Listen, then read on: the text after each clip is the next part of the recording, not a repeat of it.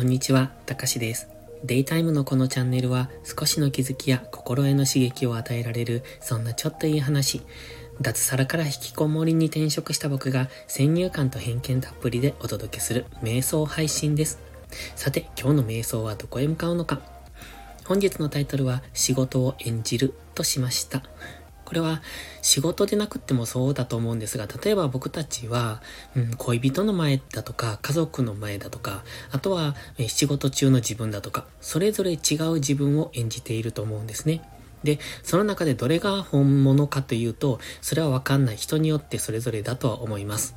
仕事をしている時の自分が一番生き生きして本当の自分だと思う人もいれば、恋人の前でいる、その、だらけた自分というか、抜け切った自分というか、何でも許してしまう自分というか、そういうのが本当の自分という人もいるでしょうで、えっと、いろいろだとは思うんですね。ただ、仕事をするときは基本的には演じている自分を表に出していると僕は感じてます。そして、大抵の人がそうなんじゃないかなっていうふうに思ってます。というのも仕事の舞台、舞台というか、まあ、仕事のしている状態ですね。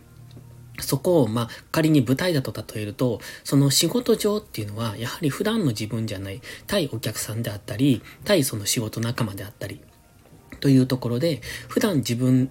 が出さない自分っていうのが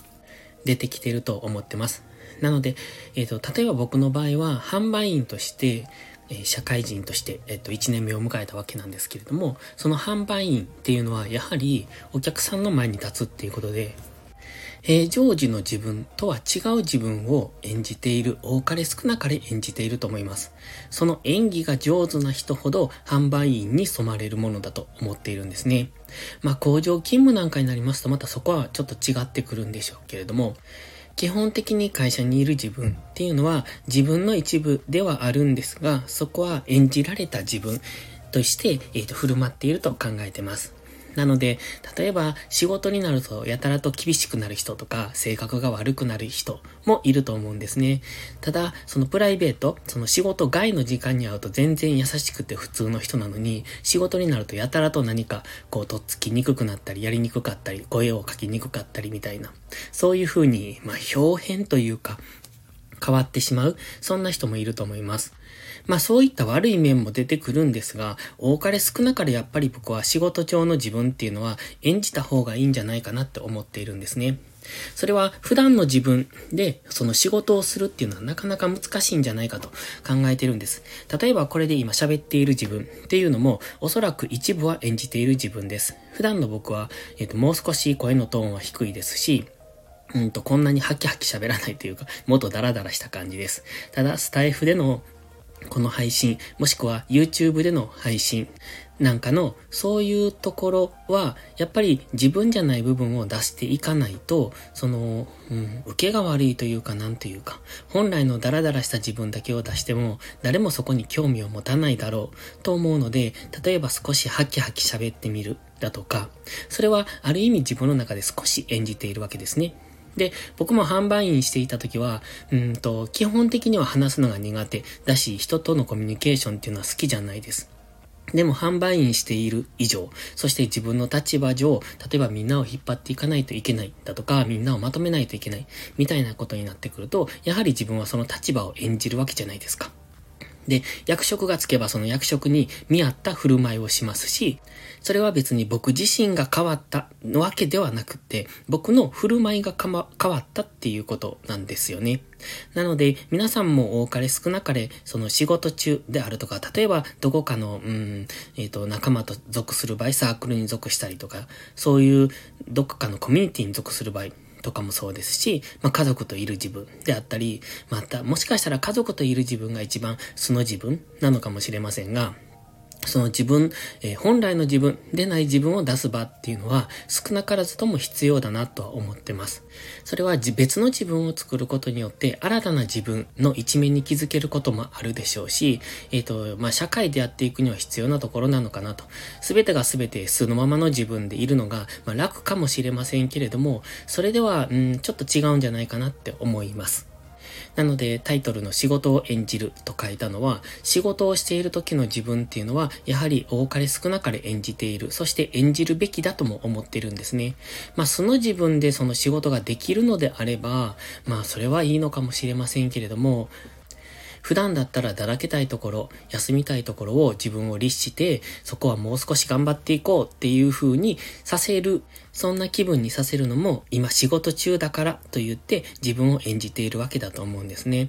そして僕、あの、新入社員で入った時、販売員として入ったって言いましたけれども、その時に先輩から言われた言葉があるんです。うちの会社は、まあ、お菓子屋さんだったんですけれども、その、それぞれの店舗っていうのは、まあ、ここ、滋賀県で田舎なので、その、お店っていうのは、あの、なんていうのかな、その、一軒家というか、えっ、ー、と、路面、路面店っていうんですか？その、スーパーの一角にあるとか、百貨店の一角にあるとか、そういうのじゃなくて、それだけの、こう、単体のお店が、あの、立ってるんですね。で、まあ、それなりにこだわった作りがされてて、一応コンセプトとしては、非日常を味わっていただきたいみたいな、そんなコンセプトで建てられてます。だから、ちょっと変わった家具だとか、その装飾品だとか、なんせね、お店の中に入ったら、普段自分が味わえないような、そんな非日常の空間になっているんですね。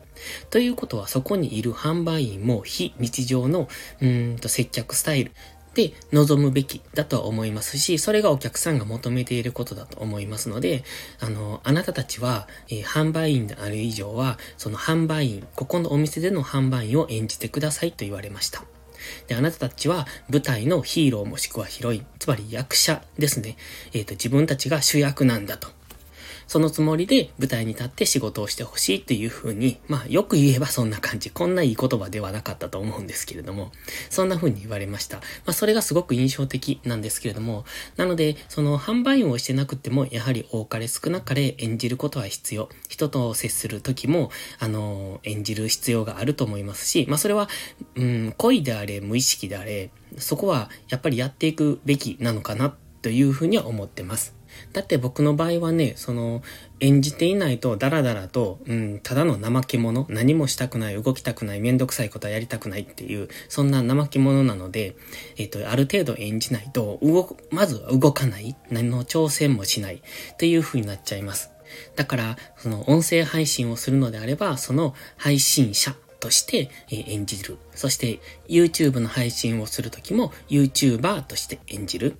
というふうに、うーん、まあその道のプロみたいなそんな感じですね。ちょっと音声配信に関しては、ここはもう、なんというか自分の中では雑談枠なので、そんな意識はしていないんですけれども、やっぱり YouTube の方はそうはいかないので、ある程度の、うん、自分を作っている部分、演じている部分はありますね。そして Twitter なんかもそうですね、ある程度演じている部分はある。まあ、うーん、し、うんと、強いて言うなら自分の Twitter のプライベートアカ、それは本来の自分かなと。まあ、あんまり、あの、ツイートしないので、どれが本来の自分っていうのが分かりにくいんですが、まあ、ここでの、うんとね、えっ、ー、と、あれです。あの、デイタイム配信じゃなくて、夜の方ですね、ボイスダイアリーの方、あそこは素の自分ですね、比較的。